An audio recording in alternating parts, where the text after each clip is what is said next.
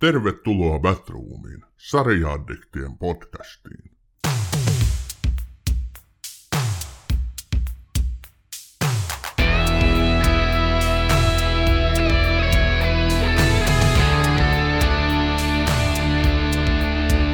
Tervetuloa Batroomin hyvät kuulijat! Se on uusi vuosi ja Batroomin uusi kausi. Toki vanhat jutut. Tästä jaksosta tulee normaali ja pidempi, koska loistavan Line of Dutyn lisäksi me halutaan jutella vähän viime vuodesta, sen parhaista sarjoista sekä toki myös Golden Globe-palkinnoista, jotka muutama päivä sitten jaettu. Tervehdys Ossi Rajala, kuuletko ääntäni, oletko valmiina? Tervehdys sarjan tuottaja ja some-julkishahmo Sami Kangasperko. Kuinka sinulla tänään menee? Tänään ei me erityisen vahvasti tänäänkään, mutta tänään Ai. erityisen vahvasti ei mene. Mutta kiitos Ai. kysymästä. Mistä me nyt sitten aloitetaan? Sä tuottajan, tämän meidän podcastin tuottajan ominaisuudessa, niin päätit pitää mut varpailla ja kertoa, että mikä, mistä me aloitetaan, niin mistä me nyt sitten aloitetaan? No toki me aloitetaan viime vuodesta, koska nythän on vuosi vaihtunut ja kaikki tietysti aikaansa seuraavat televisiosarja ja ja puhuvat ensiksi viime vuodesta, kun viime vuosihan oli TV-sarjallisesti erinomainen. Et varmaan ole siitä eri mieltä. Mitäs, tota, mitäs sä nostasit viime vuodelta esiin? Mikä on jäänyt mieleen niin positiivisimmassa mielessä? No positiivisessa mielessä niin kuin, tuossa viime vuodelta lopulta, siis lähden täältä loppupäästä liikkeelle, koska mun muisti on suurin piirtein niin tuon kanarialinnun ja kultakalan sieltä välimaastosta, niin mä lähden loppupäästä liikkeelle, niin, niin tota toi Hacks oli HBO Maxin tämmönen komediallinen äh, sarja, jossa on siis Gene Smart pääosissa ja hänet myös palkittiin Golden Globella. Sitten siellä on to- toki niin Squid Gamea viime vuodelta, sitten näitä ää, jatkokaudet, lopetuskausi esimerkiksi Rahapajasta, sitten on, tulee Successionin kolmas kausi mieleen tässä niin näistä ää, tuollaisista sarjoista. Sitten yleisesti mun mielestä niin kuin, No viime vuonna Pouski oli semmonen, mikä jäi mieleen, kun se loppui, vaikka se kolmas kausi ei ole paras, mutta se sai jostain syystä ehkä eniten huomiota kuitenkin. Mm. Tuommoisia nyt tuossa tulisi mainittua lisää hetken päästä. Aika, aikamoinen luettelo. Yksi, äh, jos oikein kuulin, niin et kovin montaa meillä podcastissa käsiteltyä sarjaa kyllä maininnut, mutta tota, Squid Gamea lukuun ottamatta, toki Successionista ollaan puhuttu kyllä aiemmin, ja mulla edelleen se uusin kausi katsomatta. Mä odotan sitä todella niin kuin kädet, kädet hioten, koska olen latautunut sen sarjan kimppuun. Et tota, ja kun mä saan tästä pari muuta sarjaa nyt katsottua loppuun, niin sitten Succession avautuu minulle taas Tota, mä nostasin viime vuodelta esiin kolme sarjaa. Enemmänkin olisin toki halunnut, mutta nämä nyt ensimmäisenä. Eli Mayor of Easttown oli ehkä viime syksynä niin kuin kovin sarja, mitä oli tullut nähtyä pitkään aikaan. Eli tämä HBO minisarja, minirikossarja, missä Kate Winslet pääosissa voitti.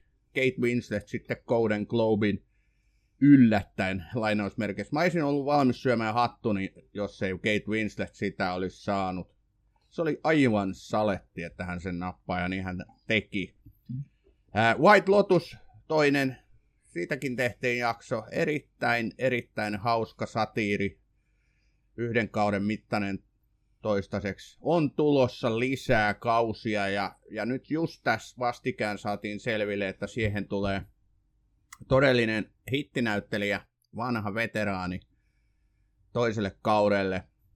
Eli Sopranoksestakin tuttu Michael Imperioli. Ja tota, häntä ei ole muuten näkynytkään juuri missään pitkään aikaan. Ja sitten Marvel-sarjojahan putkahteli esiin viime vuonna todella monta lukuisia, ja niistä mä nostan kyllä et, äh, niin kuin kärkeen Hawkeye, joka tuli viimeisenä, eli ihan tuossa joulun alla. Hawkeye oli erittäin hyvä, tämmöinen perusseikkailu, toiminnallinen Marvel-sarja, oikein lähellä sitä äh, sarjakuvalehtien henkeä. Ja se vei taas tätä Marvel-tarinaa eteenpäin, mitä tässä tason nelosessa nähdään. Mun mielestä se oli ehkä paras näistä kaikista, vaikka WandaVision nostettiin Golden Globe-ehdokkaaksikin kahdessa kategoriassa, eli vaikka se sitten voittanutkaan, niin, mutta kyllä mä niin kuin Hawkeye, se ehdottoman hyvä. Katsokaa ihmiset Disney Plusalta Hawkeye. Et nämä kolme sarjaa, toki siellä on näitä Squid Gameja ja muuta, mutta, mutta nämä nyt kuitenkin halusin nostaa. Varmasti jotain jäi nyt sanomatta. Pahoittelut siitä. Mä nyt sanon tuohon, kun sä niin muistan myös jaksossa, jonka teimme Mayor of Easttownista, julistit Kate Winsletille ton Golden Globin, niin sanon, kun sen olen ihan taanoin tässä katsonut, että Netflixillä pyörivä Made, jossa siis pääosa esittää Margaret Qualley, mä en tiedä miten tuon lausutaan, mutta Qualley, niin siinä on vähintään yhtä hyvä naispääosa rooli kuin äh, Kate Winsletillä Mayor of Easttownissa, mutta erona tietysti äh, ehkä tämä Mayor Easttownin Mare on niin kuin sitten vähän monipuolisempi roolissaan. Ehkä Suome sitten kuitenkin Kate Winsletille tuon Golden Globin. Ja sitten mä haluan kyllä mainita ihan erikseen ton Dopesikin tuolta Disney Plusalta, koska se nyt avaa ihan uuden kulman näihin Disney-sarjoihin sinänsä, että siinä ei ole kyllä mitään semmoista tuhkimo-klumeruulia, että se on aika tosi karu setti. Joo. Siinä sä... nyt maini, mainitsemisen arvoiset tästä. Sä oot sitä meidiä kehunut ja suositellut mulle näissä meidän keskusteluissa. Eli, tota, eli kerropas nyt sit meidistä, onko se niin kuin yhden kauden mittainen minisarja vai mikä tässä on kuvio? Se on mm, tosi pohjainen kirjaan perustuva tarina. Amerikkalaisittain kymmenen jaksoahan näissä on. Ja Britit tekee lyhyimpiä, kuten tänäänkin tulee taas Line of Duty liittyen todettua. niin tota, joka tapauksessa Made on, no se on selviytymistarina. Nuoren naisen selviytymistarina kaksivuotiaan lapsen kanssa ympäri. Se on Seattlen ympäristössä kuvattu ja kuvaa elämää siellä Koillis, Kaakko, Lounas, Luoteis Yhdysvalloissa. Ja tota, se on se on myös, jos Dopesick on karutarina, niin Maid on myös karutarina. Siinä ei, siinä ei ole tuhkimoita eikä prinssejä, että äh, se kuvaa Aleksandran, Aleksin elämää kymmenen jaksoa siitä, kuinka hän selviää elämän taistelussa yksinkertaisesti. Ei ole asuntoa, ei ole rahaa, ei ole oikein mitään, mutta se on tosi tyly ja karu kuvaus no, Yhdysvalloista ja yleensä elämästä. Okei. Okay. Aika hyvin me jo päästiin vauhtiin myös luettelemalla sarjoja, jotka ovat saaneet Golden Globeja. Totta kai semmoinen niin kuin päällimmäinen tunne mulle tuli, eli hirveästi ei yllätyksiä ollut. Ää, elokuvatasolla Power of the Dog tuli katsottua muuten juuri vastikään Netflixiltä tuossa joululomalla ja, ja on kyllä hyvää. Todellinen tämmöinen Oscar kategorian draama-elokuva. Eli siinä on kaikki sellaiset kliseiset Oscar-elementit. Siinä on hidasta niin kuvallista kerrontaa, tällaista hyvin vahvoja niin kuin, tota, näyttelijöiden täyttämiä kohtauksia, vahvoja näyttelijöitä. Benedict Cumberbatch vetää upean roolin. Tosin hän ei saanut kyllä Golden Globea, mitä mä jäin hämmästelemään, mutta toisaalta Will Smithin roolia tuossa King Richardsissa, niin ylistetään kyllä maasta taivaaseen. Että sitä, sitä odotan kyllä sitä elokuvaa todella. Ö, ilmeisesti HBOlle tulossa kohta puoleen, jos mä oon oikein ymmärtänyt. Nämähän on luvattu nyt 40 päivässä nämä ensi illat tietyiltä tuotantoyhtiöitä niin HBO Maxin näytettäväksi, että saas nähdä. Mitä sä jos me puhutaan ensin niin kuin elokuvista, Golden Globe-elokuvista, niin mitä sä sitä palkintolistaa, kun kattelit, niin nostelisit sieltä?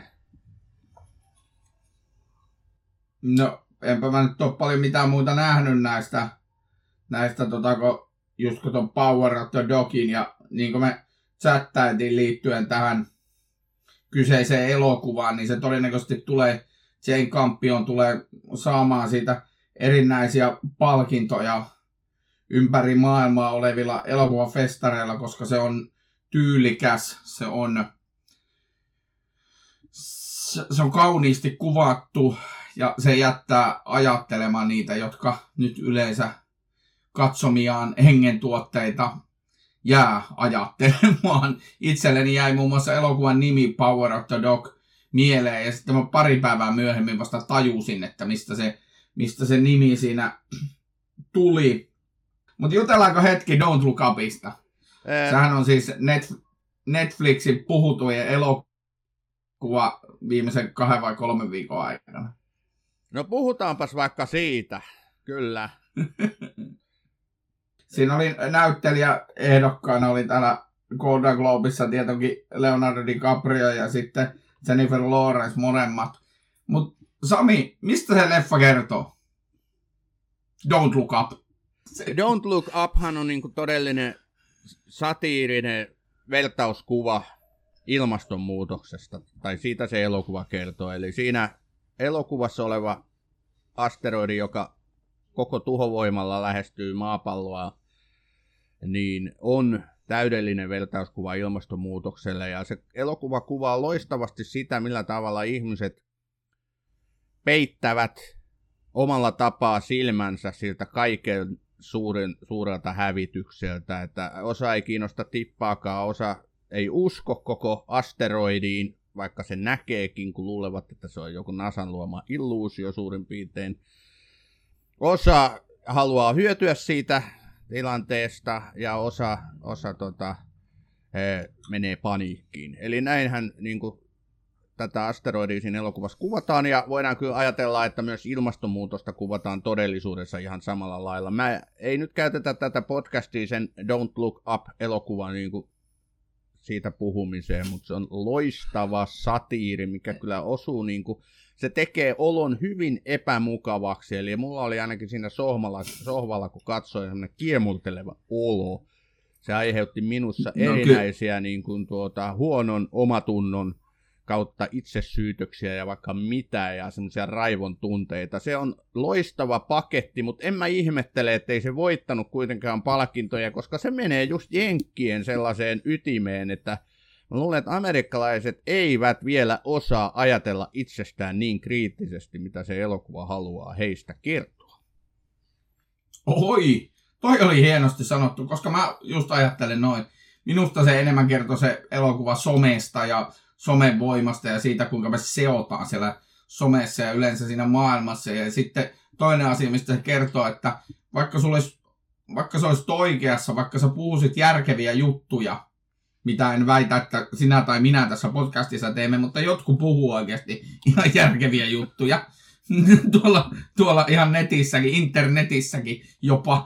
Niin tota, vaikka sä puhuisit järkeviä juttuja ja olisit uskottava, sinänsä asiasisällöltä, jos sä esität sen väärin, kuten tässä tämä Jennifer Lawrence hahmo hu- huutaa, että me kuollaan kaikki, niin sitten susta tehdään vaan hötrö. Sitten susta tehdään meemi. Niin Ympäristö. Mutta, ja toihan Some... oli lainausmerkeissä toi väärin. Elikkä, eli asioistahan nämä tiedemiehet halusivat kertoa niin kuin asia on. Eli meitä lähestyy asteroidi, joka tuhoaa meidät puolessa vuodessa. Var- valmistaudutaan.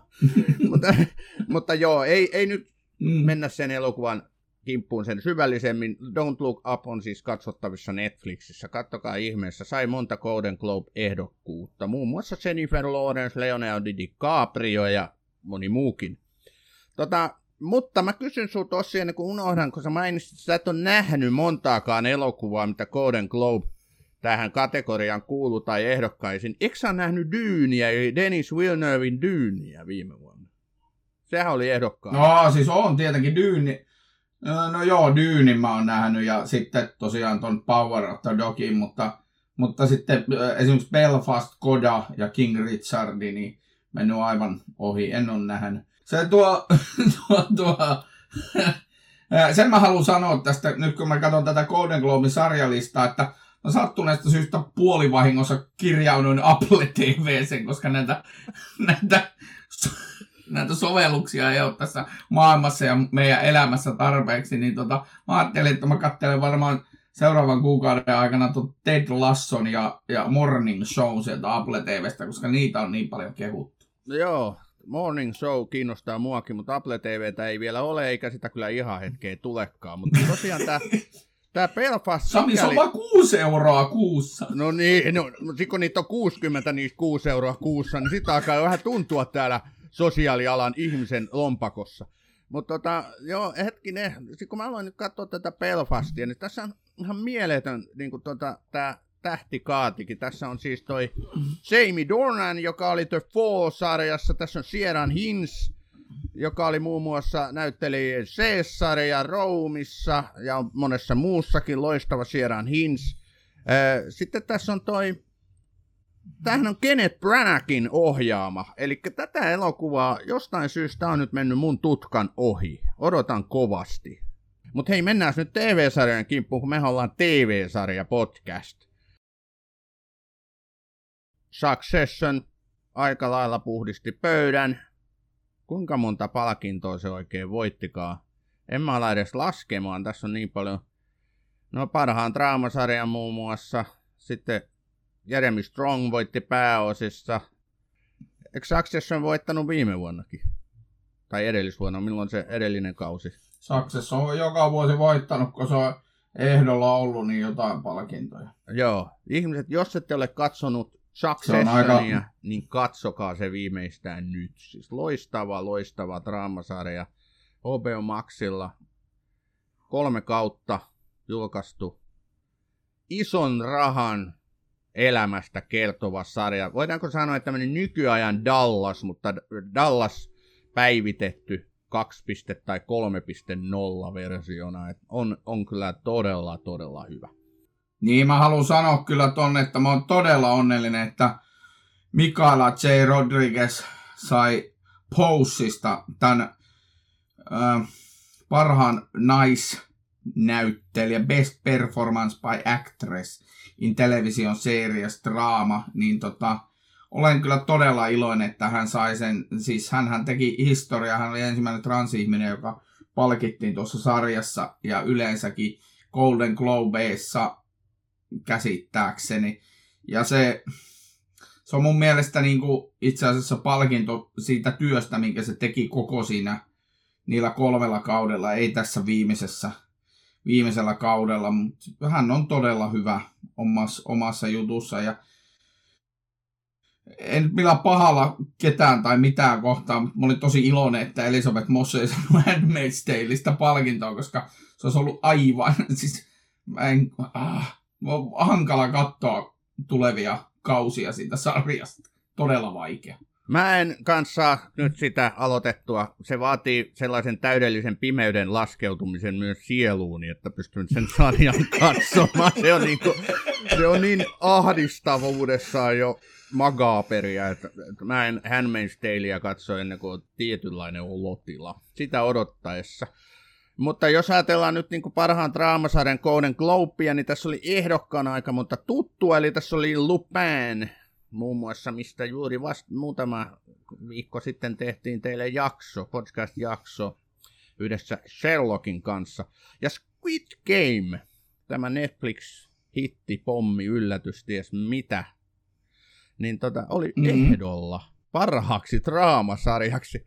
Ensinnäkin mä, mä jäi vähän hauskuttaa itseäni, että draamasarja Squid Game. No, tietysti johonkin kategoriaan sekin on laitettava, mutta tota, draamasarjana mä en nyt sitä välttämättä pitäisi. No Merit Eastownit ja nämä tuli jo teille niin kuin tota mainittua. Sitten toi, jos mennään eteenpäin, niin parhaan miesnäyttelijän pystin Golden Globin sai Michael Keaton Dopesickista – ja sitten täällä on WandaVisionista Paul Bettany ja Serpentistä Tahar Rahim. Nämä kolme mä nostasin niin tässä kategoriassa. Nouseeko sulla nyt miehistä jotain erityistä sanottavaa? No on siis, onhan Eva McGregor Halstonissa, vaikka mä en sitä, se jäi vahingossa itse asiassa kesken, se pitäisi katsoa jossain vaiheessa loppuun, mutta siis Eva McGregor on Halstonissa hyvä ja Eva McGregor on aina hyvä, mutta, mutta siis sen sanon tuosta Michael Keatonin Dopesick voitosta, että jos joku oli ansaittu, niin se on myös ansaittu. Hän on todella loistava roolissa ja Tahar Lahim Terpentin todella ärsyttävänä sarjamurhaajana. Todella siis aivan huipusaasti ärsyttävän ahmona on loistava. Joo. En ole nähnyt Dopesickia, mutta sekin katsotaan kyllä. Ja siitä meitä on paljon toivottu jaksoa, että senkin takia haluan tutustua siihen. No, näyttelijättä Restä, eli naisnäyttelijästä, niin tosiaan sä mainitsit jo Poussin, ja siinä voittaja oli siis Mikaela C. Rodriguez. En ole sarjaa nähnyt. Täällä on tota, mm-hmm. myös Jennifer Aniston ja Morning Showssa on ehdokkaana ollut, ja sitten toi mainittu Elisabeth Moss oli myös ehdokkaana, mutta he eivät siis siihen yltäneet tällä kertaa. Ja sitten draamasarjojen mieskategoria onkin mielenkiintoista. Täällä on siitä Jeremy Strong Successionissa voittaja, ja täällä on Brian Cox samasta sarjasta ehdokkaana. Täällä on Omar C. Lupinista ehdokkaana, ja sitten Squid Gameista ehdokkaana oli Le Jung Jae. No, mitäs mieltä? Menikö oikein? Mm-hmm. Vai Strongin voitto aivan heittämällä. Aivan heittämällä oli siis niin kuin noista se, miten se varsinkin kolmannella kaudella nyt vetää sen oman roolinsa. En spoilaa mitään, mutta sanotaanko näin, että hänellä on ylä- ja alamäkiä siinä, niin tota, on, todella, on todella loistava. Et Brian Cox äh, on lähinnä roolinsa vanki tuossa omassaan, että koska se on yhdenlainen hahmo tämä hänen, esittämä, hänen esittämänsä Mr. Roy siinä. Lee Jung Jae Squid Gameissa on, no se ei ollut niin kuin mun mielestä sen sarjan kyllä paras näyttelijä, mutta se oli ihan rooliinsa sopiva hyvä hahmo.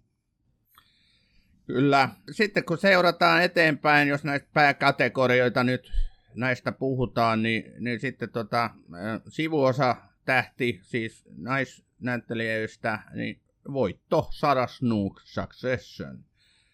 Ja White Lotuksesta mm. Ehdokkaana Jennifer Coolidge. White Lotus ei jostain syystä pärjännyt nyt tässä kisassa muuten, mutta Coolidge nyt sen oli ehdokkaana. No joo, ja aiheesta. Caitlin Deaver on tosi hyvä Dopesikin. Samoin itse asiassa nämä, tässä on nämä kaikki. Andy, Andy McDowell Maiden siis aivan käsittämättömän raivostuttavana äitihahmona on kymmentä vuotta on siitä, kun häntä olen joskus äh, ihailen katsellut, niin se, se esittää kyllä sen hahmon niin hyvin, että se iha, ihailu katoaa siitä. Mutta mun mielestä Andy McDowell vetää meidissä vähän överiksi, toisin kuin Sarah Snook Successionissa, että ehkä siinä olisi sitten tässä kohtaa se pieni ero. Jennifer Coolidgein taas roolihahmo oli sellainen, että tavallaan se olisi aika hassua, jos se palkittaisi, koska se oli niin, niin semmoinen ylinäytelty juttu, mutta hieno sellainen. Mä olin juuri kertomassa samaa tarinaa sul, sulle Andy McDowellista, eli hän oli mulle kanssa 20, 20 vuotta sitten, no mitähän siitä nyt tulee oikeasti, niin hän oli mulle todellinen sellainen oikein märkä uni, että uskallanko mä nyt sitä meidiä sitten edes katsoa, jos kelta tota, hän pilaa tällaisen lapsuuden tai nuoruuden unelma ehdokkuuden. Eli ihan sama, samalla lailla kuin sullakin on nuotu, nuoruuden ruutuihin vaikuttanut todella. Mutta eteenpäin mennessä, niin, tai jos mennään, niin tota, Golden Globe voittaja sarjassa ö, sivuosa näyttelijä mies, niin Oh Young So. Eli tämä vanha mies Squid Gameista. Tämä oli mun mielestä niin loistava, että hän sai Golden Globin. Eli tota, hän oli kyllä se, sillä Vilneellään erittäin hauska rooli tai veti hauskan roolisuorituksen tuossa Squid Games. Ja Kieran Kalkkin sai Successionissa, tai oli ehdolla Successionissa, niin, mutta ei voittanut. Tuttuja miehiä, tuttuja nimiä. Mutta Johan oli varsinainen luettelo meillä tuliko, tuleeko mieleen nyt ketään sellaista tai mitään sellaista sarjaa kautta elokuvaa, minkä sä olisit, no, tai minkä puutteen sä huomasit, tai mistä tuntuu, että se olisi kuulunut näihin johonkin kategoriaan? No siis on aivan käsittämätöntä, että me nyt ei olla vielä puhuttu, mutta se pitää tässä podcastissa nyt kuitenkin mainita, koska suomalaisia ollaan ja Suomea tuetaan, että hytti numero 6 oli ehdokkaana parhaaksi, äh, siis mikä foreign language, siis ulkomaankieliseksi elokuvaksi. Ulkomaankielinen elokuva. Ulkomaankieliseksi elokuvaksi. Ei sa- saanut palkintoa. Sen sai joku japanilainen Raima Kaar ajaa. Sanottakoon nyt näin, että onnea hytti numero 6 tekijöille. Aion katsoa elokuvan, en ole vielä, vielä jostain syystä ehtinyt. Ja, ja tota, siis kaikkea on hyvää kaikille suomalaisille tekijöille. Toivottavasti näitä vielä tämmöisiä näissä isoissa piireissä näitä palkintoehdokkuuksia tulee vielä monta kertaa. Joo, samat sanat. Hytti numero kuusi. Aion ehdottomasti katsoa. Vielä on toivoa siis näissä muissa palkintoseremonioissa, eli isoimmat Oscarit ja kaikkihan sieltä on vielä tulossa, mutta mut, mut kyllä Golden Globe toki näyttää suuntaa, että voi olla, että ei taida ihan riittää, mutta katsotaan. Kuosmasen Juhalle erittäin suuret onnittelut. Se on kuitenkin nyt jo hytti numero 6 tehnyt Suomea maailmankartalle. Tämä on Batroom. Mennääs nyt jo eteenpäin. Jep, mutta se hei nyt ihmiset Golden Globeista ja viime vuodesta. Nyt me lähdetään vuoteen 2022 ja me teemme sen kertomalla teille Line of Duty-sarjasta. Eli Line of Duty on brittiläinen rikossarja, joka kertoo korruption vastaisen poliisiyksikön AC-12 eli AC-12 toiminnassa. Sen tutkiessa poliisiorganisaation mätiä omenoita, eli rikollisuudessa mukana olevia tai siihen vaikuttavia poliiseja. Sarjasta on tehty yhteensä kuusi tuotantokautta, jotka sisältävät 37 jaksoa. Line of Duty on ollut suosittu sekä katsojien että kriitikoiden keskuudessa ja sitä pidetäänkin televisiohistorian yhtenä parhaista rikossarjoista. Esimerkiksi The Independent-lehden listauksessa Line of Duty sijoittuu kaikkien aikojen kahdeksanneksi parhaaksi poliisisarjaksi. Sarja on kerännyt Britanniassa parhaimmillaan noin 13 miljoonaa katsojaa, Sarjan luoja on Jed Mersurio ja pääosiossa ovat Martin Comston, Vicky McClure ja Adrian Dunbar. Sarjan katsottavissa muun muassa Seymour-palvelussa sekä uusin eli kuudes kausi Yle Areenassa. Siis Ossi, mistä lähdetään Line of Duty, mistä lähdetään liikkeelle? No lähdetään liikkeelle siitä, että jos tämä nyt on poliisisarja ja salapoliisisarjat on yleensä niin vähän samassa kategoriassa kuin poliisisarjat, niin yleensä tämän sarjan löytäminen Suomessa oli jossain vaiheessa melkoinen salapoliisihomma. Et sanotaanko nyt, että ilmeisesti tällä hetkellä Seemorella on viisi kautta ja Ruutu Plusan sirkuspalvelussa on viisi kautta. Mutta johtuen siitä, että mä en tajunnut, että se kuudes kausi on tullut viime kesänä, niin tota, mulla jäi nyt sitten tähän katsomatta se kuudes kausi, eli sitten kun tämä tallennus päättyy, niin minä lyön sen kuudennen kauden päälle ja, ja sitten alan toljottaa sitä onnellisena. Et tota, se tosiaan se kuudes kausi on tällä hetkellä niin Yle Areenassa. Viisi kautta on Seemorella ja Ruutu, Plus, Ruutu Plussalla. Sulla on yes, nyt hieno. tässä erikoinen... Helppoa on, helppoa on sulla on nyt tässä erikoinen osa tässä podcastissa, koska mä en ymmärrä, että joku voi olla, nä- olla näkemättä se kuudes kausi, koska sehän onko kliimaksi tälle sarjalle. Ne kuusi kautta etsivät sitä kuuluisaa herra tai rouva Hoota. Ja kuudes kausi se meille sitten lupasi kertoa. Ja minä... Kun Et kat... kerro! En, en spoilaa. Minä katsoin tämän sarjan kahdessa viikossa putkeen, 37 jaksoa. Tämä vei mennessään heti ensimmäisestä kymmenennestä minuutista alkaen. Mä toki tiesin sen. Mä olin kuullut tästä niin paljon kehuja. Mä, kun pyörin noissa internetin syvien vesien TV-sarja- ja elokuvakeskustelupalstoilla, niin aika monessa, kun puhutaan poliisisarjoista tai rikossarjoista tai ylipäätään maailman parhaista sarjoista, niin Line of Duty on kehuttu siellä maasta taivaaseen ja, ja halusin nyt sitten sekata, että onko tämä muka niin hyvä. Ja taisi joku herra O. Rajallakin tämän joskus tämän sarjan mainita. Ja jesta sentään, 10 minuuttia ja mua vietiin. Että se, se ensimmäiset 10 minuuttia jo kertoo sen, että mistä sarjassa on kyse. Että kuinka laadukasta niin kuin, tuota, tekemistä, kuinka hyvää näyttelytyötä, kuinka jännittäviä kohtauksia.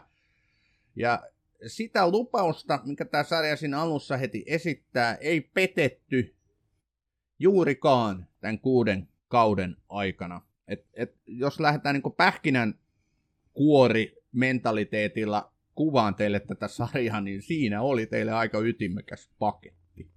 Mikä tota historia sulla nyt Ossi tästä sarjasta on? Mun Line of Duty-historia. No, mähän on siis ollut työelämässä. siis Line of Duty tarkoittaa viran toimituksessa. Ja tota, no joo, leikki sikseen, yritin olla hauska, ei taas toimi. Tota, äh, mun historia on se, että tämä tää sarja tota, tuli muutama vuosi sitten tietoisuuteeni, mutta silloin en niinku tajunnut, että mistä sen näkee. Yri, siis on pari kertaa, itse asiassa me ollaan joku kolmisen vuotta tehty tätä podia, niin mä yritin silloin etsiä hyvinkin alku, podcastimme alkutaipaleella, niin tämä käsittääkseni silloin oli neljä ensimmäistä kautta tullut. Niin mä en jostain syystä niitä löytänyt silloin. Ja tota, sitten se asia uuttui ja bla bla ja tuli kaikkea muuta. Mutta sitten se, tämä sarja tuli aina kerta toisensa jälkeen erilaisissa ää, no, some- ja internet- ja muissa keskusteluissa esiin. Ja sitten tota, aloin niin kuin, pohtimaan, että mistähän tuo löytäisi. Ja sitten mulle tuli tosiaan sattuneesta syystä tuli tämän yhden ison suomalaisen viihdekonsernin eli Sanomien äh, ruutupalvelu käyttöön. Ja sitten mä havaitsin, että se Line of Duty on siellä ää, äh, tänä syksy, tai syksyllä 21 ja sitten mä päätin, että nyt tuo pitää heti toljottaa tuosta. Ja se vangitsee aivan siis surrealistisen hienolla tavalla, jopa ihan voi sanoa ihan ensimmäisestä jaksosta saakka. Mä oon pohtinut paljon sitä tämän sarjan kimpussa, kun on ollut, että mitkä ovat maailman parhaat poliisisarjat. Mä jopa laitoin Twitteriin sellaisen gallupin, ja siihen tuli muuten todella paljon vastauksia, ja useissa niin kuin vastauksissa Line of Duty mainitaan. Siellä on hyvin paljon näitä perinte- perinteisiä Hill Street Bluesia ja, ja NIPD Blueta ja, ja, ja, ja tota Columbua ja vaikka mitä, ja sitten vähän uudempia siidejä ja ku, muita, mutta niin kuin, kyllä tämä niin kuin siellä loistaa myös niissä vastauksissa. Ja aika monet britti poliisi kautta rikossarjat loistaa, että britit tuntuu osuva, osaavan tehdä. Siis tässähän niin kuin sarjassa brittiläisyys on niin kuin ytimessä, se on merkille pantava läsnä tässä, se brittiläisyys. Ja mä tykkään siitä. Jotenkin niin kuin Line of Duty ja kun ajatellaan sitä The Fallia, mistä me tehtiin viime kaudella jakso, mikä on toki paljon vanhempi sarja eh, kuin viime vuonna mm. tarkoitan. Niin niissä on paljon yhtenäisyyttä, mm. just se sellainen niin kuin yksinkertainen kuvaus, aidon tuntuisuus, että kerrotaan siitä poliisityöstä sellaista kuin se on. Siellä ei pysty paukuja, siellä ei niin kuin olla tämmöisiä niin kuin jenkkityylisiä että mennään asekotelot vyöllä suurin piirtein joka paikkaa baareista ää, työpaikalle. Että, että, tota, että brittiläisyydessä on sitä paljon vaatimattomampaa, mutta sitäkin niin kuin, tota, tehokkaampaa meininkiä.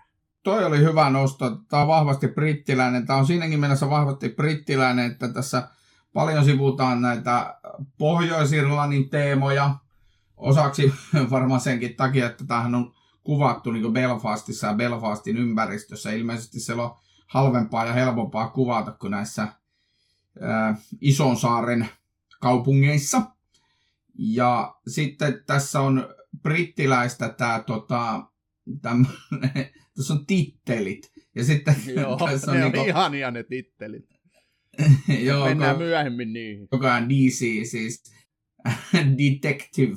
Ja, ja nämä on niinku todella niinku tärkeitä, kun he käyttävät sitä puhekielessään.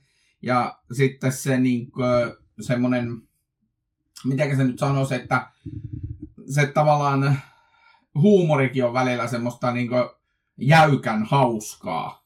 semmoista, se, se ei ole semmoista lennokasta, vaan niin kuin ne heittelee niissä tilanteissa keskelleen semmoista, no, brittiläistä huumoria.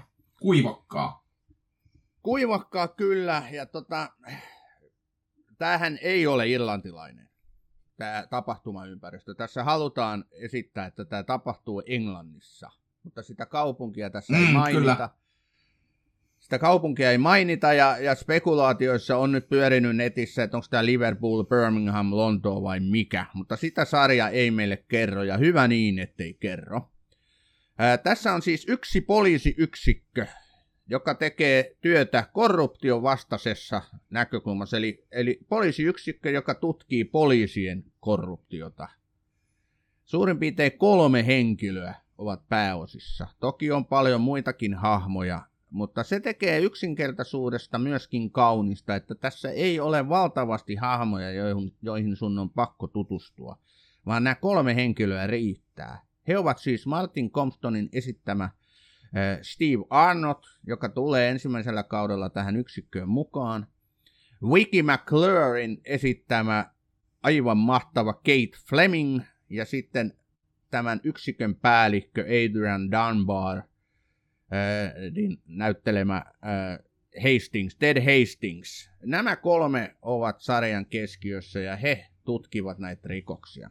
Tässä sarjassa tämä tutkinta on mielenkiintoista, se on jännittävää, mutta eritoten jännittävää tässä sarjassa ovat nämä kuulusteluosuudet, kun tämä epäilty tai tähän tapahtuneeseen rikokseen liittyvä henkilö tuodaan kuulusteltavaksi tähän yksikköön. Se tapahtuu pienessä huoneessa, lasitetussa huoneessa yhden pöydän ympärillä ja se on käsin kosketeltavan jännittävää, kun nämä kuulustelut käydään. Että mitä se vastaa se, se kuulusteltava ja miten nämä kaksi tai kolme siihen osallistuvaa poliisia, miten he reagoi, miten he vie sitä keskustelua eteenpäin. Se on kissa ja hiirileikki ja se tekee tästä äärimmäisen nautittavaa ja mä en muista, että missään muussa sarjassa olisi tällaista näkökulmaa ollut. Ja se on tässä niin kuin sarjassa todella vahva näkökulma. Se on tämän ihan ytimessä tämän sarjan, mitä se haluaa esittää.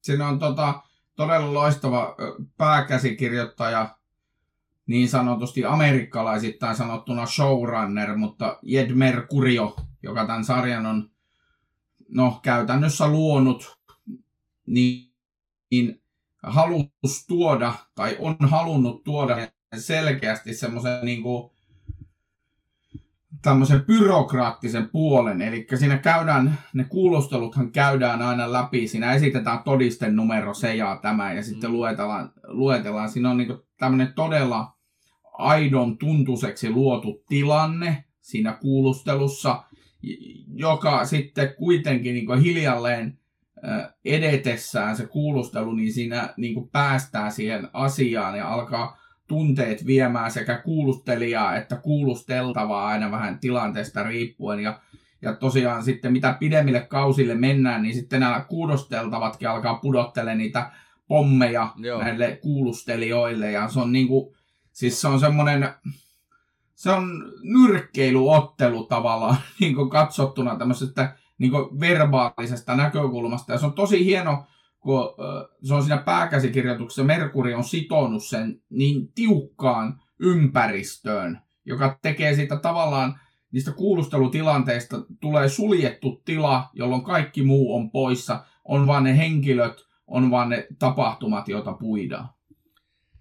Kyllä, nyrkkeilyottelu oli todella hyvä termi kuvaamaan tätä näitä kuulustelutilanteita. Ja kyllä tämä sarja on myöskin sellaista nyrkkeilyottelua, hyvikset vastaan pahikset, mutta et se, että halutaan selvittää rikos, halutaan selvittää tapahtuma. Tässä sarjassa on niin kuin se pitkä päätarina ja sen päätarinan ympärille rakennetut kuusi kautta. Jokaisessa kaudessa on yksi uusi rikos, mm. ja siihen liittyvä poliisitutkija tai tutkijat, jotka joutuvat tämän meidän AC-12-yksikön hampaisiin. Ja sitten on taas tämä päälinja, eli koko ajan edetään niin kohti sitä maalia, että mikä on tämä suuri, suuri niin tekijä, onko koko tämä kyseinen niin poliisiorganisaatio mätä ketkä ovat ne henkilöt, jotka pyörittää tätä mätää organisaatioa ja miten se liittyy niin kuin järjestäytyneeseen rikollisuuteen. Sitä suurta maalia kohtihan tässä mennään. Tässä on palapeli, joka pitää koota, ja se kootaan tämän kuuden kauden aikana. Yhtään spoilaamatta, tämä asetelma toimii todella hyvin. Tämän sarjan aikana mulla ei tullut montaa kertaa semmoista oloa, että nyt ollaan niin kuin välivaiheessa, nyt ollaan kuopassa ja toivottavasti täältä noustaan kohta – koko ajan tässä sarjassa niin kuin se jännitys oli sillä tavalla läsnä, että halus, halus niin kuin ahmia lisää, halus, halus, että viedään nyt eteenpäin tätä, että mä haluan nyt tietää, mikä, mi, miten toi tyyppi liittyy tähän, miten toi. Et, et, et oli, asetelma toimi todella hyvin, niin kuin junan vessa tämä sarja toimi siinä. Jännityksen luoma. Mä oon sanonut sen tässä, tässä podcastissa niin monta kertaa.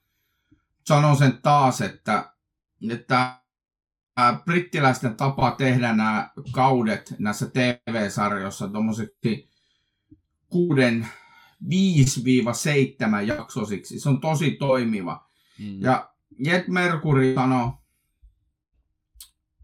sarjan luoja sanoi yhdessä haastattelussa, että kaikista niin kuin, huonoin asia TV-sarjassa on stagnaatio, eli se, että se pysähtyy se tarina niin kuin, seisova, niin sanotusti seisova vesi, tai miten kukainenkin sen nyt haluaa tulkita, mutta joka tapauksessa, että se tarina pysähtyy, niin Line of Dutyssä, samoin kuin myös Bodyguardissa, saman herran luoma sarja tuolta vuodelta 2018 muistaakseni, niin niissä molemmissa on se, että tarina etenee. Se jatkuvasti siellä vastataan kysymyksiin, joita me ei edes tiedetty, että meidän pitäisi kysyä. Mm. Ja se niin kuin, koko ajan, ja se mikä on niin kuin Merkuriolla ymmärtääkseni, nämä kuuntelin Adrian Dunbarin haastattelun, niin jokaisella kaudella niin Merkurio ei kerro siinä alussa, että mikä on tämä viimeisen jakson tilanne, kun monesti hänellä kausilla viimeisellä jaksolla viimeisessä jaksossa käännetään ne tilanteet vähän miten päin vaan, katsojaa pyöritetään ihan täysiä. Niin sitten tota, siinä niin kuin, se, se jättää jopa näyttelijöille kertomatta ihan koko totuuden.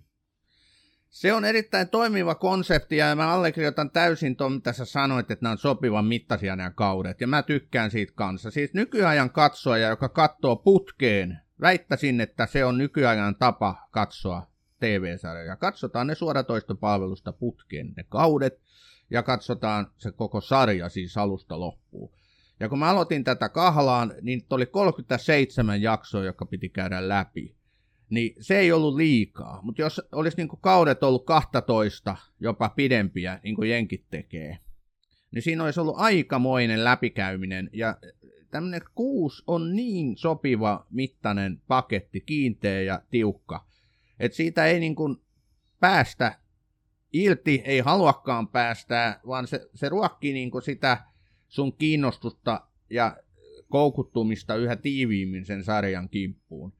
Toki voidaanhan siinäkin epäonnistua, mutta niin kuin sä mainitsit, niin tätä stagnaatiota ei tässä sarjassa kyllä tapahdu. Että se Merkuri on kyllä onnistunut äärimmäisen hyvin siinä tavoitteessaan, että ei tulisi näitä välivaiheita, vaan että se koko ajan se ollaan sen tarinan kimpussa ja mennään sitä eteenpäin. Kyllä, juuri näin tässä sarjassa tapahtuu. se, tai, tai niinkö just jossain niinkö näissä äärimmäisyyksiin vedetyissä Breaking Badissa tai Sopranosissa tai noissa, niin vaikka ne on niin kokonaisuutena varmaan TV-historian parhaita tuotoksia, niin sit onhan se nyt ihan väistämättä totta, että jos katsot 80 jaksoa, niin ne kaikki ei semmoisia Oscar-tason mestariteoksia. Että tota, se vaan on niin. Sille ei voi mitään. Että tota, mutta se johtuu siitä taas tekotavasta, mikä on erilainen kuin tässä. Merkurilla on selkeästi ollut käsitys, miten sarja päättyy ja sillä on niinku semmoinen kokonaiskuva koko ajan hanskassa. Se on äh, tämä tekotapa, miten nämä britit, miten tämäkin sarja on tehty, on hyvin semmoinen ryhmäkeskeinen, eli ne näyttelijät on porukoissa, ne käy läpi niitä roolejaan omissa pienissä ryhmissään. Ja sitten se koko tuotantoryhmä on siinä koko ajan läsnä ohjaajat ja, ja tosiaan tämä pääkäsi kirjoittaa Merkurio, että jos jollakin tulee jotain kysymyksiä, niin heti on ihminen siinä vieressä, jolta voi kysyä ja se, niin se mentaliteetti on semmoinen perhekeskeinen tavallaan jopa. Toinen osa ottaa kantaa, mutta jos tätä sarjan niin tiiviyttä vielä pohtii, ja mulle tulee tästä sarjasta niin mieleen monen brittisarjan lisäksi tietty The Wire, joka on sitten amerikkalainen versio, tai verrokki, näin voidaan sanoa. Kaikki ihmiset varmaan, jotka TVtä nyt katsoo, niin tietää, mistä on kyse, kun puhutaan The Wire-sarjasta. Se on myöskin aika lailla niin samasta näkökulmasta pikkusen tehty. Se on vain viisi kautta, mutta siinäkin on kuitenkin 60 jaksoa. Et, et tässäkin pystytään niin näkemään jo ero.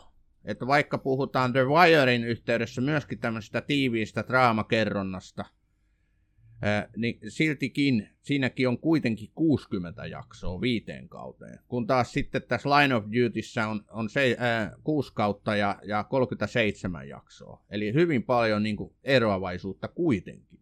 Ja väistämättähän se nyt sitten siihen kerrontaan ja juonen kuljetukseen vaikuttaa. Mutta ei se nyt automaattisesti sitä tarkoita, että on, on lyhyitä kausia ja, ja, ja niin koko sarja olisi lyhyt, että, että, että tota, se olisi hyvä ja, ja se olisi parempi kuin esimerkiksi pitkät kaudet ja pitkät sarjat. Ei, ei, ei siitä ole kyse. Mutta kyllähän se selvää on, että jos, halu, jos niin halutaan pitää se semmoinen tiivis jännitys ja kietoa se katsoja koukkuun kunnolla, niin silloin se, se pitää olla herkkä. Ja tämmöiset lyhyet, lyhyemmät kaudet, niin toki ovat teknisestikin helpompia sen suhteen. Tämä on Batroom. Välillä innokkaasti, aina äänekkäästi. Mennään näihin kausiin nyt tarkemmin. Niin tota, ensimmäinen kausihan lähtee siitä liikkeelle, kun tutustutaan tähän yksikköön ja Steve Arnottiin, joka on tässä nyt pääosissa tämmöinen nuori poliisi, joka siirtyy terrorismin vastaisesta yksiköstä tiettyjen vaiheiden jälkeen tähän AC-12, en nyt yritä lausua tätä korruptioyksikköön. Mm, se on Anti-Corrupt 12. No joo. Niin tota, hän siirtyy tähän ja sitten lähdetään tätä, tätä tota, yhden korruptiosta epä, epäilyn poliisin niin touhuja tutkimaan, eli Lenny James, joka on muun muassa ollut tässä Walking Deadissä ja Fear of Walking Deadissä, niin Lenny Jamesin näyttelemän rikosylikomissarion touhujen kimppuun. Se eka kausi on todellinen herkkupala. M- millaiset tota, fiilikset sulle jäi?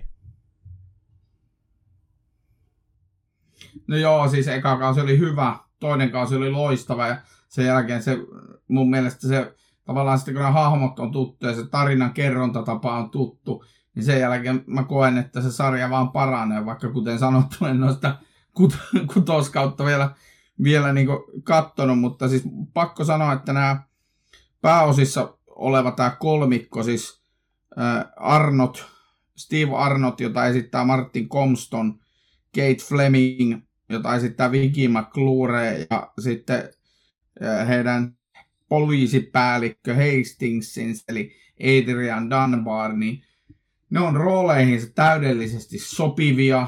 Adrian Dunbar on, jos niin voi sanoa herkällä tavalla, vahva päällikkö, joka sarjan pidemmälle edetessä näyttää useita erilaisia puolia. ainoa, joka niin kuin, tavallaan on vähän niin kuin, vähemmän sille heikkona siinä, tai no en mä tiedä. Oikeastaan kaikki nämä hahmot, päähenkilöistä kolme päähenkilöä, niin näyttää sekä heikon että vahvan puolensa. Ja se on mun mielestä aina semmoinen äh, tavallaan saavutus. Toisaalta se on myös modernin TV-sarjan vaatimus nykyaikana, että ei voi olla yksiulotteisia hahmoja, mutta tässä jokainen hahmo täyttää paikkansa. Mutta meidän piti puhua nyt niistä kausista, ja mä puhuin ensimmäisestä kaudesta, niin okei, toi ensimmäinen kausi oli vahva, mutta mikä sun mielestä nyt näistä kausista oli paras, ikään kuin mitä sä oot nyt nähnyt? Onko joku jäänyt erityisen hyvin mieleen? No siis vitoskausi mulla on jäänyt mieleen kyllä aivan siis todella hyvin monesta, monesta syystä. Se oli mun mielestä tosi yllättävä ja sit se on niinku, se on vaan hieno. Siis se jotenkin, ne rullaa ne ka- ö, jaksot vaan eteenpäin. Mä tykkäsin, mitä pidemmälle toi sarja eteni, niin sitä niin jotenkin säväyttävämpi se oli. Ja sitten siinä oli tämä mun ikuinen ikisuosikki näyttelijä, siis tietysti vitoskaudella, eli tuo Stephen, jonka naamalla ne myi Briteissä sitä vitoskautta, siis tuo mm. Stephen Graham, joo. Se on meidän ikäinen jätkä, joka on saanut niin monta erilaista roolia tässä jo niin vuosien aikana, päässyt kolistelemaan jo Hollywoodin A-luokankin portteja aina välillä. Se vilahtelee Venome, uusimmassa Venomissa ja se on Peaky Blindersissa ja se on vaikka missä ja hän on kyllä, hän on yksi suosikkinäyttelijöitä. Me ei vähiten sen takia, että hän on yhdessä suosikkisarjoista, niin This is Englandissa myös. No niin, on tämä Kate Fleming, eh, eli Kyllä. Vicky McClurikin ilmeisesti.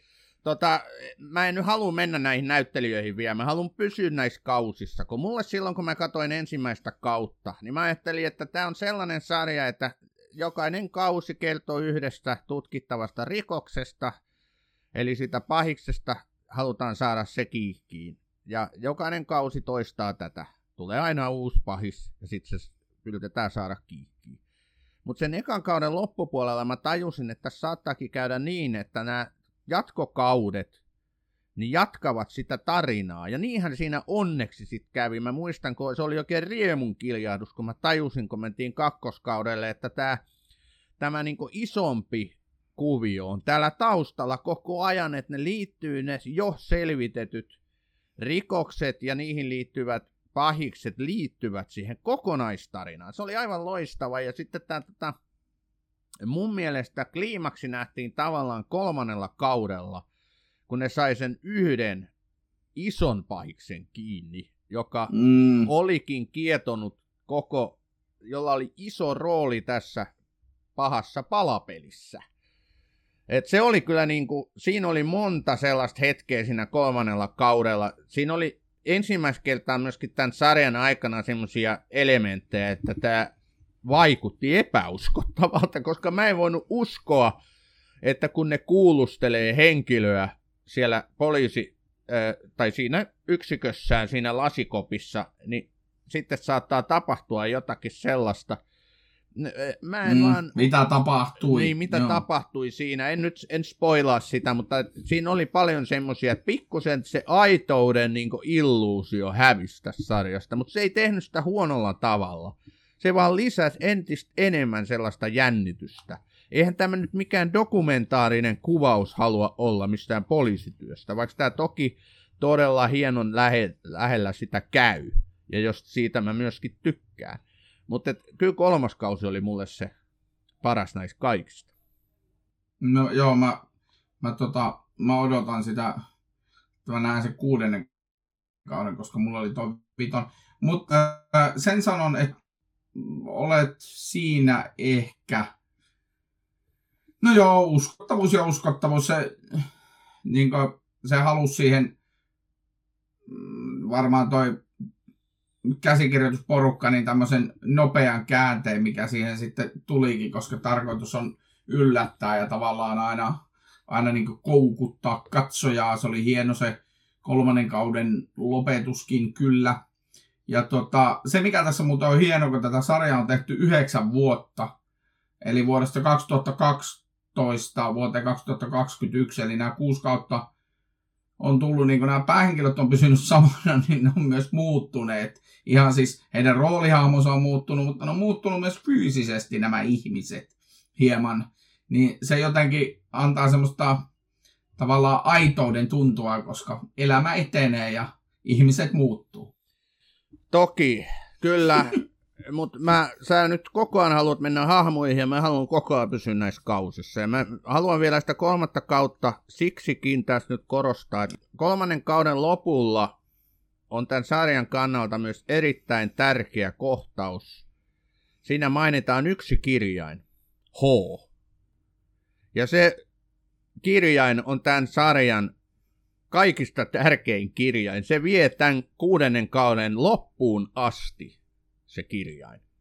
Et tota, siksi niin kolmas kausi kietoo niin monta seittiä ympärille, että jos ihmiset te ette halua nyt katsoa sitten koko sarjaa jostain syystä, niin katsokaa nyt se kolmas ja siitä eteenpäin ainakin, koska jos te hyppäätte kuudenteen kauteen kylmiltänne, niin teillä saattaa olla kyllä aika lailla vaikeuksia ymmärtää, mistä kaikesta on kyse. Et sen verran niin kuin pakko se on kyllä niin kuin tutustua tämän sarjan aiempiin vaiheisiin.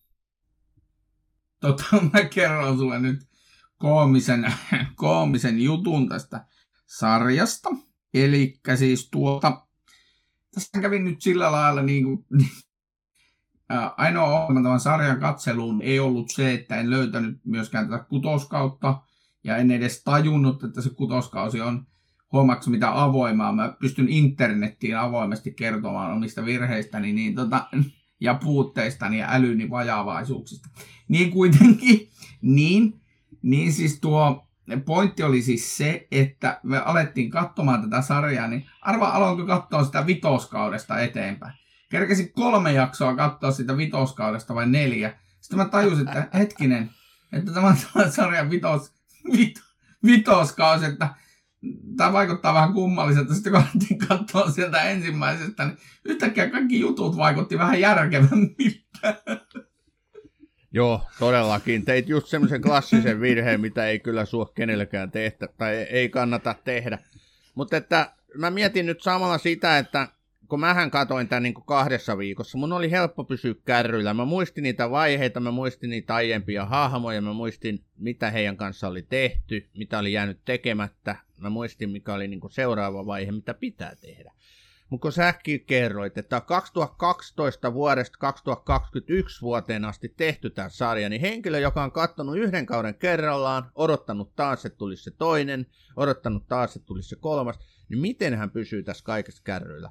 Niin se mulle tuli mieleen. En mä toki tiedä, että kauanko ne niin sarjojen tauot on esimerkiksi kestänyt. Ja voihan olla, että näitä on, no ei niitä kyllä ole voinut, koska tämä on oikeasti se yhdeksän vuotta tämä kuusi kautta kestänyt, niin tota, pakkohan siinä on ollut myös kausien välissä aika pitkä tauko. Et, et siinä mielessä on kyllä, ei ole kovin helppoa katsojan olla seurannut tätä reaaliajassa aikoinaan, että meillä on käynyt parempi tuuri. Niin siis, nehän tuli jotakin, ne kaudet jotain 12, 14, 16, 18, 19 ja 21, jotain tälleen. Että siinä pari vuoden välein, mutta se mikä siinä oli niinku huvittava, että tähän ei lähtenyt niinku ekalla kaudella, tästä ei tullut kovinkaan suosittua. Tämä lähti vasta silloin 14 oikeastaan toisen kauden jälkeen. Tämä lähti niinku lentoon Englannissa ja Iso-Britanniassa ja sen jälkeen BBC alkoi myymään tätä niinku ulkomaillekin. Joo. Et se oli niinku, ne pari ekaa kautta oli vähän semmoisia. Sitten se asema, mihin tämä nyt on päätynyt Britanniassa, niin se tuli käytännössä siellä kolmannen ja neljännen kauden aikana. Kyllä, tämä siirtyi BBC kolmoselta BBC ykköselle, eli heidän pääkanavalleen tämä sarja sen suosion kasvun myötä. Ja kyllä tuo 13 miljoonaa katsojaa on huikea määrä Britannian tasollakin, että se ohitti jonkun Downtown Abbeyn ja mitä, mitä se oli sitten siihen aikaan. Että kovaluokan niin menestystarinasta voidaan puhua. Mutta nyt me mun mielestä voitaisiin mennä, mennä niihin hahmoihin, koska hahmojen ympärillehän tämäkin sarja rakentuu. Sä oot nyt jo kertonut... Kiitos! Tää, säkin olet nyt kertonut tästä kolmikosta jo, miten heidän niin kuin, tarinansa muuttuu. Kuka tässä kolmikosta oli sun mielestä se kaikkein kiehtovin tai osaksa sieltä, haluatko sieltä nostaa? haluan mä nostaa. Siis totta kai mä, niin kuin, niin kuin sanottu, siis Vicky McLauria, joka sitten Kate Flemingia symppaan ihan ö, parin roolin takia, missä hänet olen nähnyt, mutta siis puhtaasti myös This is Englandin, Englandin takia, mutta, mutta sitten tota, kyllä Adrian Dunbar vanhempana poliisipäällikkönä on mun ihan, siis voin sanoa, että jotenkin se, se vaan menee se äijä meikäläiselle tunteisiin, että kai mä sitten tarvisin tuommoisen isähahmon elämään. Joo.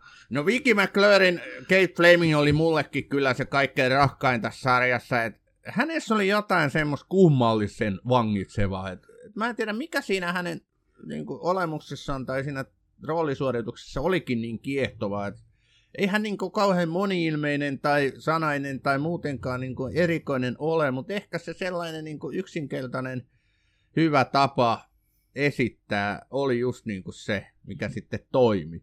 Ja se, miten hän tuijotti ihmisiä, miten hän niin kuin, hän, hän tiesi koko ajan, mitä ympärillä tapahtuu. Hän saattoi katsoa vähän olkansa yli, hän saattoi luoda jonkun silmäyksen ympärillä tapahtuviin asioihin, koska hänellä täytyy koko ajan olla niin silmät ja korvat hereillä. Niin ehkä se oli hänessä sit se, mikä toimi parhaiten ja vakuutti minut, että hän on tämän sarjan paras näyttelijä tai sit paras hahmo. Ja varmaan näyttelijäkin. Koska hän oli se, joka niin kuin alun perin teki tämmöisen mi, miksi sitä sanotaan, hänet niin kuin ujutettiin näihin, organ, näihin yksiköihin, poliisiyksiköihin, joiden touhuja haluttiin tutkia tarkemmin, niin hänet ujutettiin tämmöiseksi ikään kuin valepoliisiksi niihin yksiköihin. Eli hän oli tällainen tavallaan myyrä. Et, tota, joo, se on undercover. Se, under, on siellä. undercover. Se oli joo. undercoverina siellä. Kyllä, ja se oli hirvittävän merkittävä ja tärkeä rooli, siis tärkeä niin kuin tehtävä hänelle. Ilman häntä niin ei, ei näy saanut päässyt kärryillä, mitä siinä yksikössä tapahtuu. Niin ehkä senkin takia hän osasi niin hyvin tuoda julki sen, mitä, siinä, mitä hänen pitää tehdä ja miten hän sen tekee. Et sen takia hän oli mulle se ykköshahmo. Toki Adrian Dunbarin Ted Hastings eli päällikkö ja sitten tämä Comstonin Arnot, niin olihan hekin hirveän hyviä. Tämä kolmikko oli kokonaisuuteen todella hyvä.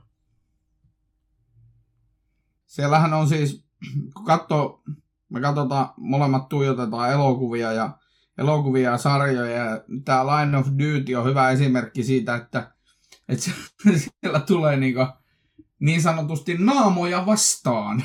Eli tut, tuttuja hahmoja milloin mistäkin. Tästä, tässäkin on niin Westworldista alkaen niin tämmöisiä näyttelijöitä tai tosiaan tuolla, jos kuuntelijat haluaa kuunnella, niin tarkkaan voitte kuulla, kun taustalla pyörii Walking Dead tuolla toisessa huoneessa, niin tuota siellä täällä on Walking Dead-näyttelijöitä tai Neil Morrisi on itse asiassa tässä aika isossakin roolissa, joka oli meille 90-luvun rakkaassa sarjassa Men Behaving Badly ja kaikkia täällä. Että tuota, tässä on tosi paljon semmoisia perusbrittinäyttelijöitä ja sitten vähän muualtakin olevia, jotka niinku on tuttuja ruudusta tuttuja ruudussa, sarjoissa ja sitten päässyt ihan Hollywood-tasolle asti.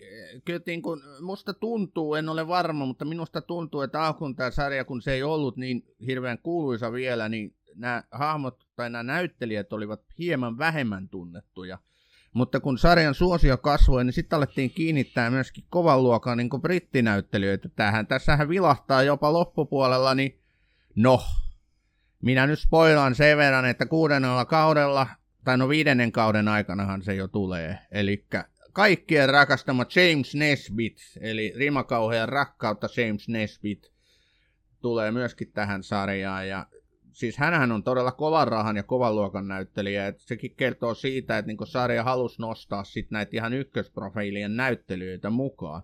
Kelly McDonald, ollaan hänessäkin yhden sarjan parissa oltu jo, eli epäilyssarja, niin hän on tässä viidennellä kaudella mukana. On, tässä on niin todella paljon, todellakin mitä itse mainitsit, niin tota, näitä näit ihan ykkösrivin brittinäyttelijöitä, ja kaikki vetää aivan suunnattoman hyviä rooleja. Kyllä niin kuin, näitä voisi nostaa, näitä voisi puhua tuntikausia, mutta jos nyt ihan piruuttani haluan jonkun mainita, niin kyllä niin kuin Daniel Mays, Onko hän nyt sitten neljännellä kaudella? On. Hän tulee tähän ja vangitsee sen ruudun saman tien. Eli tämä niin kuin aseistettu poliisi, joka neljännen kauden, mm. aseistettu poliisi, joka neljännen kauden alussa yhtäkkiä täräyttää niin kuin epäilyn hengiltä. Pam! Sekin tulee niin kuin ihan salamakirkkaalta taivaalta. Niin miten hän niin kuin sen neljännen kauden siinä imaisee itseensä, niin sekin on niin kuin hyvä esimerkki siitä, miten tämä sarja niin kuin ruokkii sen, sen katsoja niin kuin koukut, koukuttumista.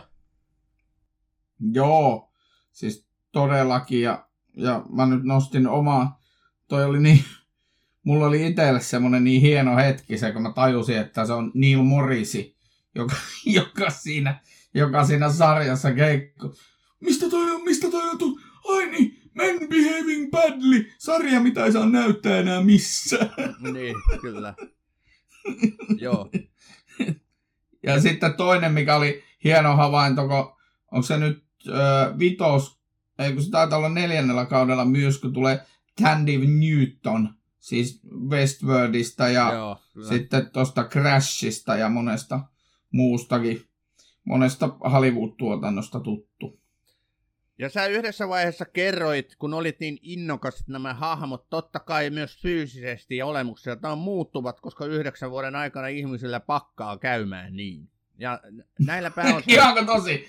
näillä pääosan esittäjille se tapahtuu tyylikkäästi hiusmuotia muuttumalla tai partaa vähän kasvattamalla, mutta tässä on myöskin semmoinen yksi hauska yksityiskohta, että tässä ensimmäisellä kaudella lapsena näyttelyt Gregory Piper, joka näyttelee tämmöistä hahmoa kuin Ryan Pilkingtonin, hän tuleekin aikuisena yhtäkkiä viidennellä kaudella ja jatkaa kuudennelle kaudelle. Etkö niin kuin, eh, tässä on tämmöistä tiettyä niin kuin jatkuvuutta, mikä on yksi iso ja hieno elementti tätä sarjaa. Ja toki, koska nämä hahmot muuttuvat myös muulla tavalla kuin fyysisesti, niin se osataan tässä sarjassa myös aidon tuntuisesti kertoa, niin hyvässä kuin pahassa. Totta kai ihmiset muuttuu ja tämmöisen sarjan äh, käsikirjoittamisessa se on huomioitava välttämättä, ettei sitä samaa tyyppiä, ei sitä samaa Kate Flemingia tai Steve Arnottia enää haluta esittää, vaan hänen on pakko saada jotain muutosta, hänen on pakko saada lisää särmää tai jotakin sellaista.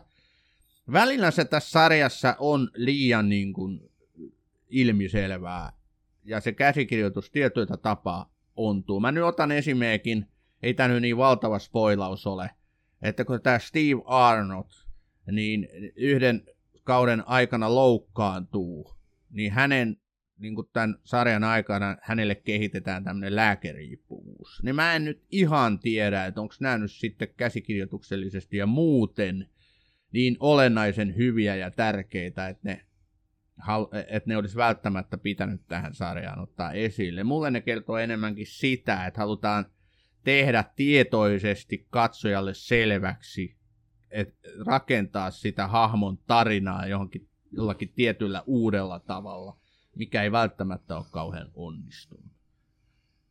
Mitä sulle tulee tästä mieleen?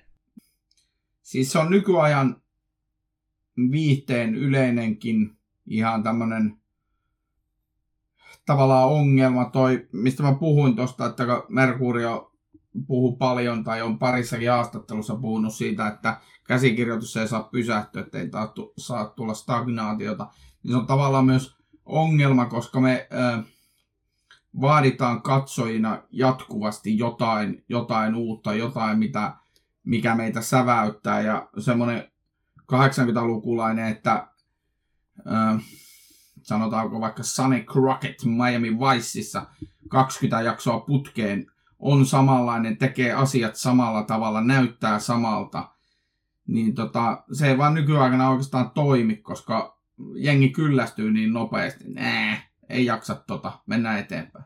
Mm, no voi olla, että se on semmoinen lyhyt jännitteisyys katsojassa, mutta en mä usko, että nyt on siitä kyse. Halusin vain nyt kertoa sen, että ei väenväkisin kannata hahmojen kirjoittaa jotain uutta sisältöä, sellaista, mikä ei ole kovinkaan tärkeää kuitenkaan niin kuin tarinankerronnallisesti, vaan että halutaan väkisin tehdä joku juttu. Se ei aina toimi, ja tässä täs, mm. tämä nyt mun mielestä oli yksi semmoinen esimerkki, mikä ei välttämättä toimi. Ei näissä kaikissa hahmoissa mitään isoja muutoksia tapahdu, niin kuin, mutta sitten taas toisissa tapahtuu sitäkin suurempia, niin kuin tällä Ted Hastings, eli tämän yksikön päälliköllä, tällä Ossin kehumalla Adrian Dunbarin näyttämällä, näyttelemällä Hastingsilla, niin hänen hahmolleenhan tapahtuu sitten muutosta loppua kohti todella paljon, ja mä en tiedä, tietyllä tapaa se oli tosi kiintoisaa, mutta tietyllä tapaa sitten taas ei. Mutta kai nyt näisten kaikkien sarjojen aikana sitten tämmöisiä juttuja tapahtuu, mutta ei se tältä sarjalta mitään pois ole. Tämä on lähes täydellinen sarja minun mielestäni. Yksi parhaita poliisisarjoja ilman muuta.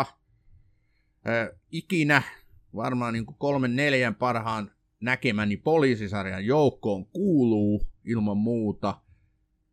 Mutta tota, tässäkin on omat pienet vikansa. No kaikessa viihteessä on aina, kun niin kauan kuin ihmiset tekee ja näin, niin viihteessä on aina omat puolensa. Kyllä mä sanon sen, että, että jos tota David Simon on tämän yhdysvaltalaisen television tämmöinen kuninkaallinen, niin, Jed Mercurio on niin brittiläisen TV ihan, ihan kurkoja. että sen niin tapa rakentaa näissä bodyguardissa ja ja Line of Dutyssä tämä tää niinku, semmoinen jotenkin sitoa se katsoja sillä intohimoisella tarinankerronnalla, jossa niinku, ö, lähtee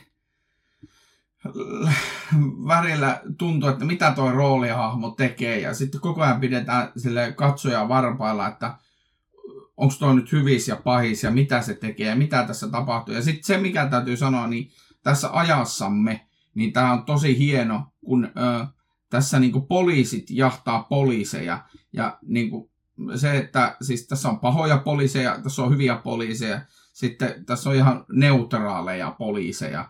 Ja se on niinku, se on hieno, hieno ja tavallaan siinä väistetään myös sitten nämä nykyajan tarinankerronnan ongelmat, koska poliiseista tehdään tavallaan ihmisiä.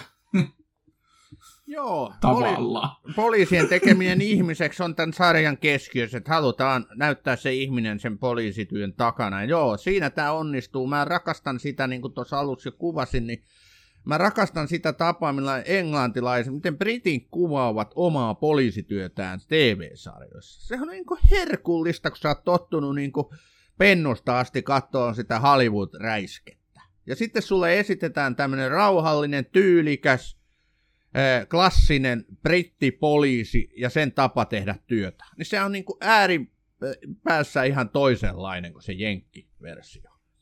Et, et mulle niinku, Joo, ja sitten... mä, mä oon nauttinut sen katsomisesta erityisen paljon siksi, koska se on myöskin kertonut, tämäkin sarja kertoo mulle, että millaisia niinku englantilaiset poliisit oikeasti ovat ja miten heidät koulutetaan, millaisia arvo, Äh, siis titteleitä heillä on. Mulla on ollut paljon yllätyksiä, esimerkiksi se, että he eivät kaikki missään tapauksessa saa kantaa asetta ja he eivät kanna sitä, vaan heillä on erityiset ase, asepoliisiyksiköt ja Tämä oli mulle ihan täydellinen niin sokkiyllätys, että mitä, että Suomessakin poliisit kantaa asetta, mutta britit ei kanna. Niitä pitää hakea siihen erityinen lupa. Joo, ja siis Tähänhän on paljon konsultoitu. Merkuri on koulutukselta lääkäri. Mm. Se on saanut siis lääketieteellisen koulutuksen, mutta se on tota, konsultoinut tosi paljon brittiläisiä poliiseja ja niitähän ei ole kerrottu.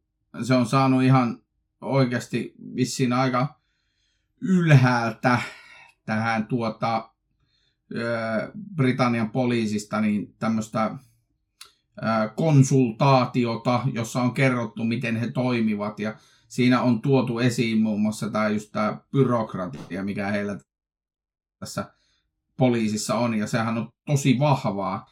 Ja tavallaan se on myös nerokas ratkaisu, että se on tämä AC, tämä antikorruptioyksikkö, että se on täysin keksitty yksikkö, koska siinä se pääsee niinku katselemaan sitä sieltä yläpuolelta, sieltä sivusta sitä poliisin toimintaa, koska sen ei tarvi niinku miettiä, että, että kuka tästä suuttuu, että, ja kenenkään ei tarvitse katsoa, että ketä tässä nyt oikeasti tarkoitetaan.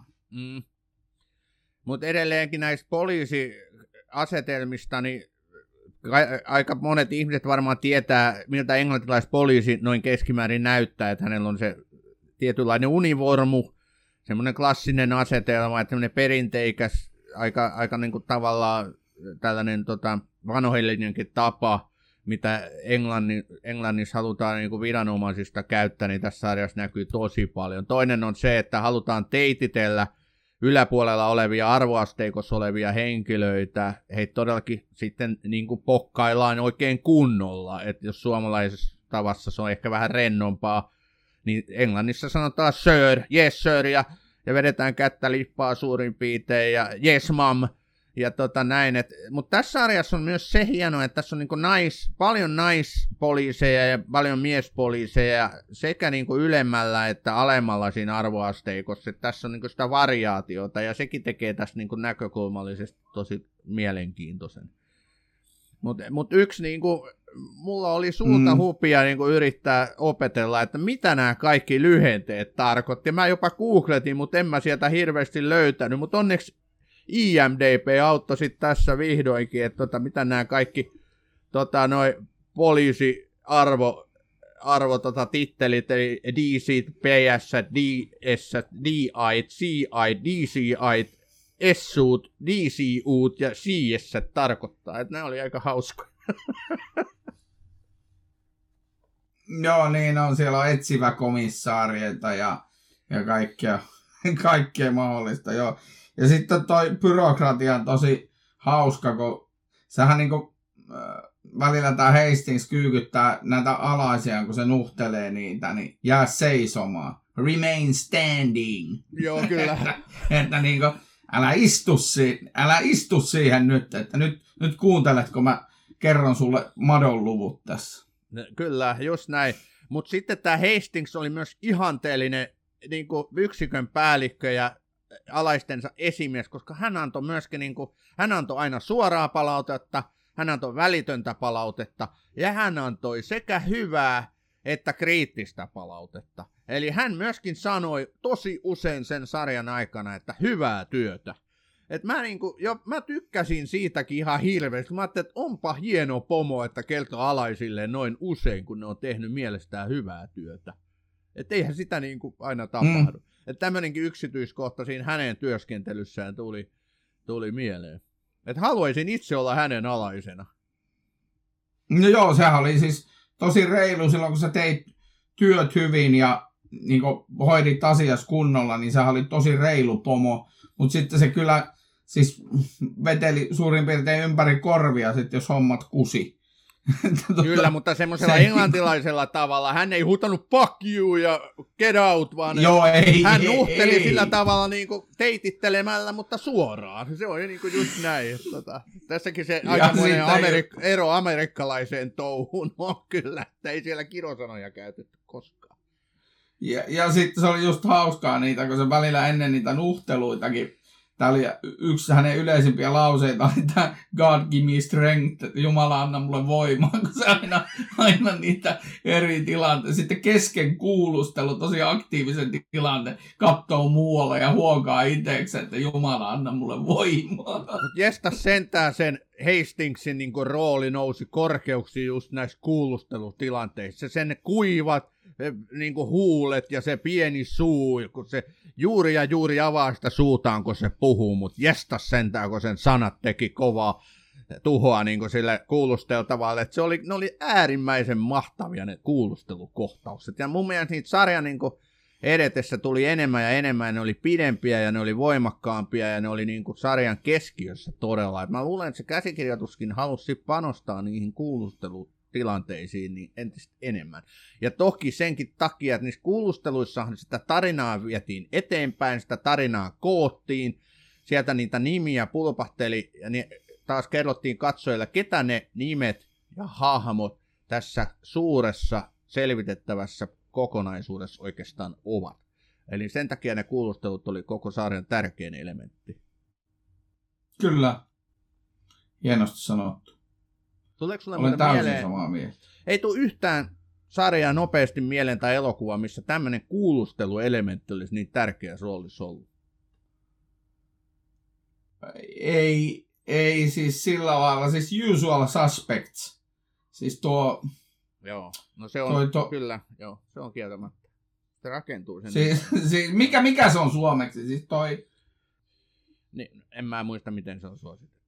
On suomennettu. niin siis tämä, kuitenkin me puhutaan samasta elokuvasta, missä on siis tuo Kevin Spacey. Kyllä, just näin. Todella Joo, joo, just se. rankattu Siin- elokuva. Mm, yksi, yksi korkeimmalle rankatuista, mutta siinä oli tota, tosi hienoja nämä kuulustelukohtat. Se nyt tuli ensimmäisenä mieleen. Oliko se muuten unusual vai usual suspects? No, ihan sama. Ei mennä sinne. ei, Jo- Jotakin siis, ei olisi ensimmäinen kerta tänään taas, kun unohtuu joku nimi tosi tärkeä.